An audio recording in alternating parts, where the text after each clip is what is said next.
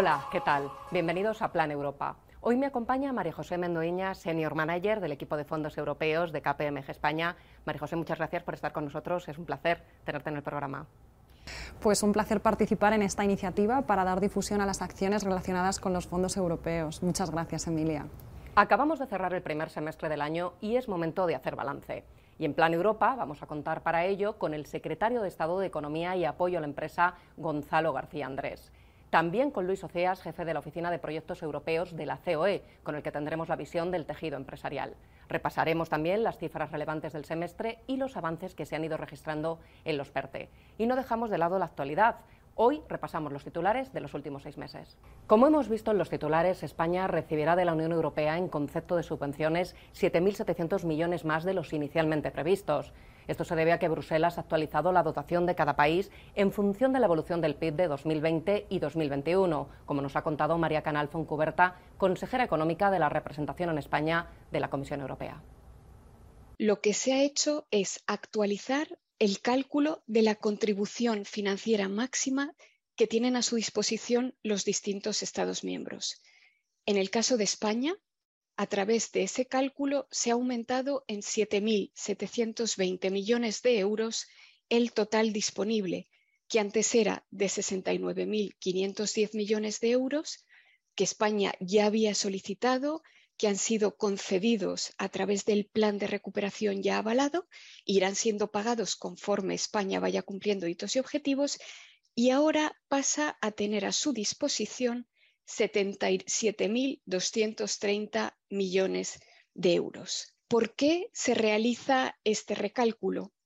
Se realiza porque en el momento en el que los colegisladores adoptaron el reglamento que establecía el mecanismo de recuperación y resiliencia, sabían que no tenían todavía certeza sobre cuál iba a ser el impacto real de la pandemia en las distintas economías. Lo que tiene que hacer es revisar su plan de recuperación y resiliencia, añadir nuevas reformas, añadir nuevas inversiones con nuevos hitos y objetivos. Ese plan revisado tendrá que tener en cuenta responder a los 11 criterios de evaluación contenidos en el Reglamento de Recuperación y Resiliencia que ya fueron aplicados para evaluar el primer plan y también tener en consideración las recomendaciones específicas que se han hecho a España en el año 2022. Es decir, hablamos de acelerar la transición energética y de fomentar la economía circular, incluida para el agua, en eh, España. A la vez, tendrán que tener en cuenta las nuevas prioridades establecidas en el Plan de Acción Repower EU, es decir, eh, reducir eh, rápidamente la dependencia energética de Rusia a través de eh, la eficiencia energética y de la aceleración del despliegue de renovables y combustibles alternativos. En principio, si en esa revisión se incluye también la solicitud de los préstamos disponibles, cantidad de préstamos que no se ha visto alterada por este recálculo del 30 de junio, el plazo máximo que tienen los Estados miembros para solicitar el préstamo son, es el de agosto del 2023, pero se puede enviar un borrador de plan revisado cuanto antes. Una vez se envíe, la comisión, como ocurrió con el primer plan, contará con dos meses para evaluar el borrador y una vez eh, adopte una evaluación positiva, el Consejo tiene en principio cuatro semanas para avalar dicho plan. En la guía que ha adoptado la Comisión para un poco dar orientaciones a los Estados miembros en las revisiones de sus planes, se les indica que podrá empezar a adoptar acuerdos de financiación o de préstamos sobre la base de este nuevo recálculo de junio del 2022 para las transferencias no reembolsables a partir del enero del 2023 y para eso se requiere una revisión de plan ya avalada. El primer semestre del año nos ha dejado muchas cifras relevantes relacionadas con el plan de recuperación. Si te parece, María José, empezamos a repasarlas por las convocatorias. Pues del movimiento de los más de 12.000 millones que el Gobierno tenía programado movilizar durante el primer semestre del año, podemos destacar algunas convocatorias más relevantes que se han cerrado en este periodo y de las cuales hemos dado cuenta en este programa. Entre estas convocatorias se encuentran los primeros 500 millones de kit digital correspondientes a la categoría 1, empresas entre 10 y 49 empleados. También los cerca de 3.000 millones de la convocatoria de la parte industrial del PERTEBEC. Las convocatorias y programas de incentivos abiertos en torno al PERTE hidrógeno, que han sido capaces de movilizar 300 millones de euros. Las convocatorias para ayuntamientos y entidades, y entidades locales de turismo por un valor de 720 millones de euros. O la última, que se ha cerrado la semana pasada, con cerca de 460 millones del programa de apoyo al transporte sostenible y digital. Es decir, solo en estas pocas actuaciones se han movilizado cerca de 5.000 millones de euros. Esto en cuanto a convocatorias, pero si nos referimos a las licitaciones, ¿qué números nos destacas? Pues con respecto a las licitaciones públicas, desde que realizamos el programa hemos visto cómo se ha producido una aceleración en su resolución. Si entre 2020 y 2021 se resolvieron 962 millones, solo en los primeros seis meses de este año esta cifra se ha multiplicado por más de seis. Se ha llegado a licitar más de 6.200 millones de euros. Muchas de las noticias de este primer semestre tienen que ver con los PERTE, esos proyectos tractores con los que el Gobierno quiere lograr la recuperación y la transformación económica. En este primer semestre ha habido muchos avances, María José. De los 11 PERTE diseñados por el Ejecutivo, ¿cuántos se han aprobado en este primer semestre? Pues Emilia, de estos 11 PERTE de los que hablabas, 7 han sido aprobados con el Consejo de Ministros en estos últimos seis meses. Por orden de aprobación, estos han sido el PERTE agroalimentario, la economía de la, de la economía de la lengua, economía circular, industria naval, digitalización del ciclo del agua, semiconductores y economía social y de los cuidados. Muchos de los cuales se han, se han analizado ya en el Plan Europa. No todos, sin embargo, están en el mismo estado de desarrollo. ¿En cuáles se está avanzando más? Por volumen de convocatorias, podríamos decir que los más avanzados sin duda son el PERTE del vehículo eléctrico y conectado y el PERTE de energías renovables, hidrógeno renovable y almacenamiento. Ambos fueron aprobados en la segunda mitad del 2021.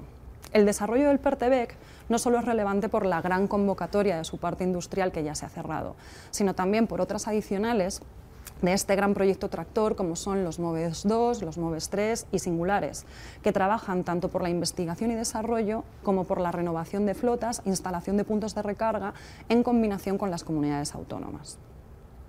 En cuanto al PERTE de energías renovables, hidrógeno renovable y almacenamiento, también se han puesto en marcha varias convocatorias, las gestionadas para la eficiencia energética a través de las comunidades autónomas, así como las convocatorias que han ido saliendo en los meses pasados para la implementación de la cadena de valor del hidrógeno.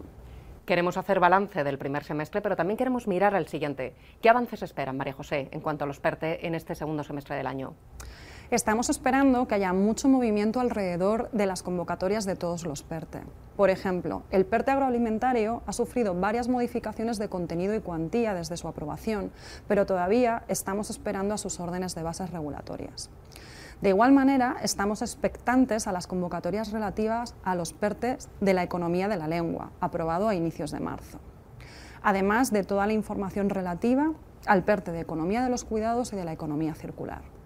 Finalmente, debemos estar atentos al efecto que el dinero público ya repartido tiene sobre la inversión privada para llevar a, cabo todos estos proyectos tractores.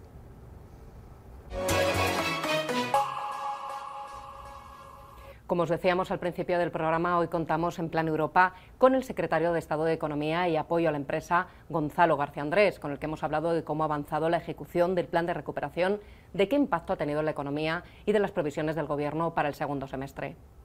Ha ido muy bien la ejecución eh, en un semestre que ha sido fundamental, porque claramente con, la guerra de Rusia en Ucrania, pues eh, las perspectivas económicas han cambiado. En este entorno se ha acelerado el despliegue del plan de recuperación, de las inversiones y de las eh, reformas estructurales y hemos alcanzado la velocidad de crucero. España está y sigue a la cabeza en el despliegue del plan en la Unión Europea, tanto de las inversiones como de un gran eh, programa reformista. Hemos sido de nuevo el primer país en solicitar el segundo pago con cargo a 40 hitos y objetivos cumplidos, sobre todo de reformas estructurales, y eh, recibiremos en los próximos días 12.000 millones de euros adicionales que se añaden a los 10.000 millones que ya recibimos a finales del año pasado. Eh, es fundamental eh, este avance que se está produciendo en, eh, el plan de recuperación, en esas inversiones y esas, reformas, porque van a ser el principal impulso para el crecimiento, tanto a corto plazo, en un entorno en el que, por otro lado, nos vienen unos vientos de cara, como sobre todo para transformar la economía y para establecer unas bases más sólidas para el crecimiento futuro. Nuestra preocupación y, sobre todo, nuestro objetivo es perseverar en, este esfuerzo, que es un esfuerzo colectivo, que estamos haciendo desde la Administración General del Estado y que están haciendo también las comunidades autónomas. La, marcha eh, de la ejecución del presupuesto y de las propias eh, convocatorias eh, va bien, está aumentando y hay muchas empresas que se están presentando y están recibiendo eh, apoyo para sus, eh, sus, proyectos de inversión. Respecto al presupuesto para este año, la autorización ha superado ya el 50%, estamos en el 51,5% del crédito total presupuestado. El crédito ya comprometido eh, ha alcanzado el 32% y las, y las obligaciones reconocidas, en las que estamos ya en la fase final, ya previa a las convocatorias, están en el 17%. Pero lo importante es que con todo el presupuesto del año pasado están ya en pleno despliegue eh, todo un conjunto de inversiones que están afectando a muchas empresas, a muchos sectores y a todo el territorio, incluyendo comunidades autónomas y ayuntamientos. Estas inversiones que ya se están ejecutando y están llegando a las empresas, por ejemplo, en el ámbito de la industria eh, y el comercio, eh, casi que suponen 2.000 millones de euros, que van a afectar a casi 10.000 empresas.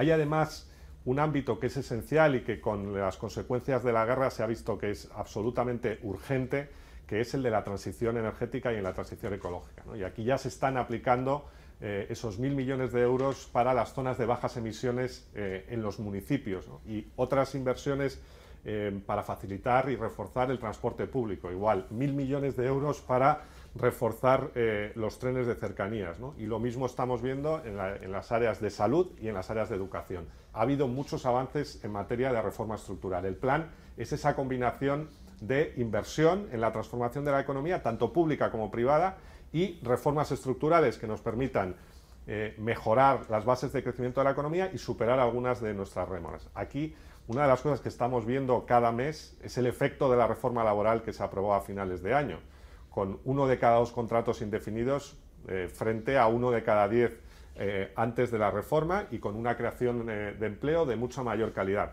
Estas reformas, como la laboral, se han ido además avanzando y profundizando en el primer semestre. Se ha aprobado la Ley Orgánica de Formación Profesional, que culmina una gran reforma en un ámbito que lo necesitaba mucho, como el de la formación profesional, y la semana pasada se aprobaron en el Pleno del Congreso dos eh, proyectos de ley fundamentales en el paquete de reforma de clima de negocios, la ley Crea y Crece y la reforma concursal. Estas reformas van a permitir que las empresas, todas las empresas, también las pequeñas y medianas, puedan subirse al tren de la recuperación eh, y puedan eh, crecer y, contribuir a la creación de empleo y a la inversión. El plan es, un gran, es un gran proyecto que tiene impacto económico en, distintas fases. El año pasado ya simplemente con el inicio, con la aprobación del plan, eh, ya tuvo un efecto sobre las expectativas. Esto se ve perfectamente en la evolución del empleo y también en la evolución de la inversión, en particular la inversión en bienes de equipo. Es muy anormal que la inversión en bienes de equipo eh, esté en los niveles que está, que son eh, máximos históricos. Eso se debe a la anticipación para las empresas y para los consumidores de los efectos del plan. Al mismo tiempo, ya estamos eh, viendo, y lo vamos a ver con más intensidad a partir de este segundo trimestre y de los siguientes trimestres, el efecto directo que tiene en la inversión, inversión pública y apoyo a la inversión privada. Esto además va a tener un efecto anticíclico, porque efectivamente por la subida de los precios de la energía y por la inflación, pues eh, la, actividad claramente se ve afectada, pero el plan va a compensar. ¿no? Eso era uno de los elementos básicos del planteamiento que hizo el gobierno español con el plan, que tenga un efecto a corto plazo y que tenga el efecto a medio y largo plazo. Y como decía anteriormente, eh, posteriormente no solo vamos a tener un efecto con el plan y lo vamos a ver en el crecimiento del PIB y del empleo, sino que lo vamos a ver en el crecimiento potencial futuro. Y esto es, por ejemplo, lo que estamos viendo con la reforma laboral. ¿no? Estas reformas no solo tienen un efecto eh, en el año en el que se aprueban, sino que van a tener un efecto duradero. En, conjunto, el, plan de recuperación en España, pero también en el conjunto de países de, la Unión Europea, es nuestro principal instrumento para impulsar y seguir eh, alentando y alimentando el crecimiento de la actividad y del empleo en un entorno que, como sabemos, pues es, eh, muy complicado por otro lado. Esta adenda que estamos preparando y que se presentará eh, a lo largo del segundo semestre va a incluir las inversiones para utilizar esas transferencias adicionales del ajuste a las que usted se refería, esos 7.700 eh, millones de euros. Después habrá otro eh, volumen adicional que todavía no está eh, decidido de transferencias para utilizarlo en el Repower EU, es decir, en ese conjunto de iniciativas para acelerar la transición energética, para reducir la dependencia energética de Rusia y, y en conjunto eh, tendremos que incluir esas inversiones y después además la solicitud de los préstamos que eh, han estado a disposición de España y, de otros países. Es muy importante entender que eh, los préstamos mm, hay que reembolsarlos y por tanto los proyectos que se financiarán con estos préstamos serán mayoritariamente de instrumentos financieros para que efectivamente esto no suponga un aumento del gasto público. La adenda que estamos preparando es un complemento, un refuerzo a todo el eh, proyecto y el proceso de transformación que supone el, plan de recuperación, pero que está adaptado a las necesidades del tiempo que vivimos y, las, más acuciantes. Eh, claramente esas acciones estructurales van en la línea de respuesta que necesitamos para adaptarnos a esta situación energética. Y el concepto fundamental es el de reforzar la autonomía estratégica de España y de la Unión Europea tanto en el ámbito industrial como en el ámbito energético. En el ámbito industrial, lo que hará la adenda será reforzar los PERTES, esos proyectos estratégicos de, transformación económica. El Gobierno ya ha aprobado 11 de estos, eh, de estos proyectos. Eh, uno de los últimos es el PERTE Chip, que es, eh, son más de 12.000 millones de euros para un proyecto muy ambicioso, que es convertir a España en un centro de diseño y de producción de semiconductores que, cuya escasez hemos sufrido durante el último año y, estamos sufriendo todavía en industrias como la automoción y en, muchas otras. Entonces, eh, uno de los ejes de la adenda va a ser reforzar estos, eh, estos PERTES y el otro de los ejes es reforzar la autonomía en términos energéticos, reforzar eh, las interconexiones gasistas y eléctricas españolas con la Unión Europea, para que podamos aprovechar al máximo el potencial que tiene España de canalización de, energías hasta, hacia la Unión Europea. Em, y, por, meter todas estas inversiones eh, del Repower, EU, que lo que van a hacer es acelerar la generación de energías limpias, eh, hidrógeno verde y otras eh, tecnologías, acelerar también en eficiencia energética, es muy importante en este entorno que gastemos mejor y que consumamos mejor la energía y en conjunto estos son los objetivos de, la adenda en la que estamos trabajando. Bueno, fundamentalmente eh, va a ser eh, reforzar los ya aprobados y eh, algunos de los, de los últimos dotarles en gran medida de, de, sus recursos, que una parte serán transferencias y otra parte serán instrumentos financieros también para apoyar eh, las, eh, las, inversiones eh, privadas. Se está todavía definiendo, y negociando en, Bruselas. estas son, digamos, todas las acciones que la Unión Europea está poniendo en marcha para responder a la emergencia energética, que sobre todo tratan de reducir la dependencia, aumentar la generación de energías limpias y,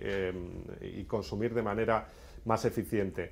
Va a haber fondos adicionales, se está viendo cómo se, cómo se distribuyen, de manera que eh, esas transferencias irán a esos objetivos que forman parte ya de, nuestra, de nuestro propio plan. Es decir, eh, como, como, saben, eh, en nuestro plan el 40% de la inversión se dedica a la transición verde y tenemos toda una serie de líneas que además están conectadas con el Plan Nacional de Energía y Clima eh, de desarrollo de energías renovables nuevas, de investigación, de almacenamiento y de eficiencia energética. De manera que en nuestro caso, afortunadamente, esto no se trata de, innovar y de hacer algo, de cambiar eh, el rumbo, sino de perseverar, profundizar y hacer más rápido lo que ya estábamos haciendo.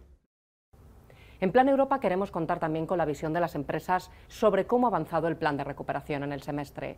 Y para ello hemos hablado con Luis Ocías, jefe de la Oficina de Proyectos Europeos de la COE está llamado a ser el año de la velocidad de crucero de los fondos europeos está claramente impactado por cuestiones vinculadas sobre todo con la inflación y con el coste de las cadenas de, suministro y los costes sobre todo de, de producción hay una esperanza en los fondos europeos, en que se acelere realmente la llegada de los fondos a las empresas, pero estamos teniendo elementos de contexto que sí están impactando y que tienen cierta inquietud en el mundo empresarial. Hemos tenido un acelerón en la publicación de convocatorias, ha habido un esfuerzo por parte del Gobierno de España y por parte del resto de las eh, administraciones públicas en, lanzar convocatorias, pero hace falta que se incremente esa velocidad y sobre todo que se acelere eh, todo lo que tiene que ver con la tramitación administrativa para que las adjudicaciones sean lo más rápidamente eh, posible. Es decir, está fenomenal lanzar convocatorias, hace falta, en todo caso, incrementar esa velocidad,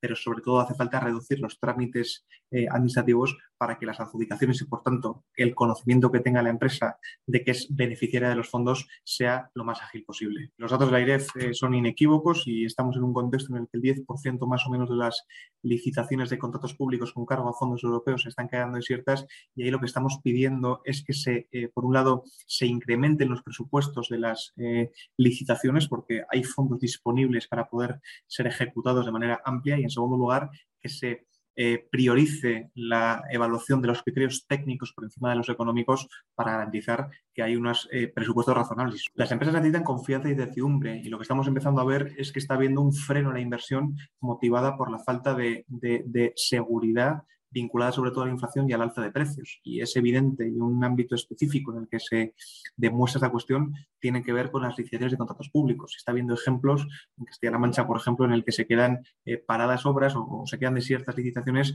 porque no tienen el presupuesto suficiente y la certidumbre suficiente de que ni revisando los precios derivado del incremento de materias primas pueda ser satisfactorio para la empresa y no pierdas dinero a la hora de ejecutar una obra. Es importante reducir la atomización de convocatorias. Estamos en un contexto en el que se lanzan diferentes convocatorias muy numerosas eh, con cuantías pequeñitas que dificulta que una empresa, una pyme, sobre todo un autónomo, sea capaz de presentar su proyecto. Sería deseable reducir el número de convocatorias, pero incrementar sus presupuestos para facilitar que hay concurrencia y que hay participación elevada de las empresas.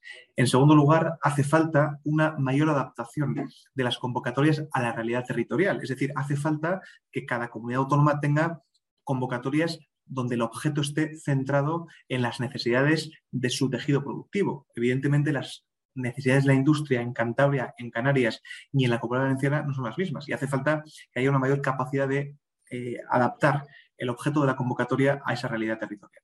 Y en tercer lugar, hace falta que se incremente el equilibrio entre grandes proyectos tractores que liderados por grandes empresas puedan traccionar hacia su ecosistema de pymes y autónomos con convocatorias dirigidas a pymes y autónomos. Y hace falta que se incremente esta cuestión para garantizar que, todo esto sea posible y que se ejecute de manera más rápida los fondos europeos. En un semestre tenemos iniciativas importantes como las grandes convocatorias de los PERTES, que es una buena noticia que tienen eh, previsiblemente eh, llegada y publicación inmediata. Y en segundo lugar, tenemos que estar muy atentos a la adenda al Plan España Puede que el Gobierno tiene que presentar en este segundo semestre del año y que recoge los compromisos de reforma de inversión que España se compromete a ejecutar para recibir esos más de 80.000 millones de euros en forma de préstamos, la segunda parte de los 150.000 millones de euros. Antes de despedirnos, repasamos la agenda. ¿De qué hay que estar muy pendiente, María José, en los próximos días? Pues yo diría que en los próximos días tenemos que estar muy pendientes de las convocatorias que están abiertas con respecto a los programas de incentivos de I+D de tecnologías audiovisuales y de los videojuegos. Estos son 30 millones en ayudas que ponen de manifiesto el arranque y la importancia que se quiere dar al proyecto del Hub Audiovisual de España. El plazo para presentarse acaba el 12 de julio. Mientras que también está abierta la segunda convocatoria del programa de transformación aeronáutica en este caso hasta el 28 de julio. Este PTA tiene una cuantía de 80 millones de euros para proyectos de I+D en cooperación empresarial de este sector por no hablar de los 7.700 millones que hemos eh, recordado al principio del programa, que recibiremos tras la actualización de los cálculos de la Comisión por haber sufrido un impacto en la pandemia mayor del esperado y cuyo destino todavía desconocemos y tenemos que ver cómo se aplica en el plan de recuperación. Hasta aquí un nuevo programa de Plan Europa. Nos vemos en septiembre ya. Gracias, María José, por acompañarnos. Muchas gracias, Emilia. Ha sido un placer tenerte con nosotros. Un placer para mí también. Os dejamos con las claves del programa. En el caso de España, a través de ese cálculo se ha aumentado en 7.720 millones de euros el total disponible, que antes era de 69.510 millones de euros, que España ya había solicitado, que han sido concedidos a través del plan de recuperación ya avalado, irán siendo pagados conforme España vaya cumpliendo hitos y objetivos, y ahora pasa a tener a su disposición 77.230 millones de euros. En los próximos días tenemos que estar muy pendientes de las convocatorias que están abiertas con respecto a los programas de incentivos de I+D de tecnologías audiovisuales y de los videojuegos. Estos son 30 millones en ayudas que ponen de manifiesto el arranque y la importancia que se quiere dar al proyecto del Hub Audiovisual de España. El plazo para presentarse acaba el 12 de julio. Ahí el, concepto fundamental es el de reforzar la autonomía estratégica de España y de la Unión Europea, tanto en el ámbito industrial como en el ámbito energético. Uno de los ejes de la adenda va a ser reforzar estos, eh, estos PERTES y el otro de los ejes es reforzar la autonomía en términos energéticos, ¿no? reforzar eh, las interconexiones eh, gasistas y eléctricas españolas con la Unión Europea, ¿no? para que podamos aprovechar al máximo el potencial que tiene España de canalización de, energías hasta, hacia la Unión Europea. Y, por, meter todas estas inversiones eh, del Repower EU, que lo que van a hacer es acelerar la generación de energías limpias, eh, hidrógeno verde y otras eh, tecnologías, acelerar también en eficiencia energética, es muy importante en este entorno que gastemos mejor y que consumamos mejor la energía. Está fenomenal lanzar convocatorias, hace falta en todo caso incrementar esa velocidad, pero sobre todo hace falta reducir los trámites eh, administrativos para que las adjudicaciones y por tanto el conocimiento que tenga la empresa de que es beneficiaria de los fondos sea lo más ágil posible.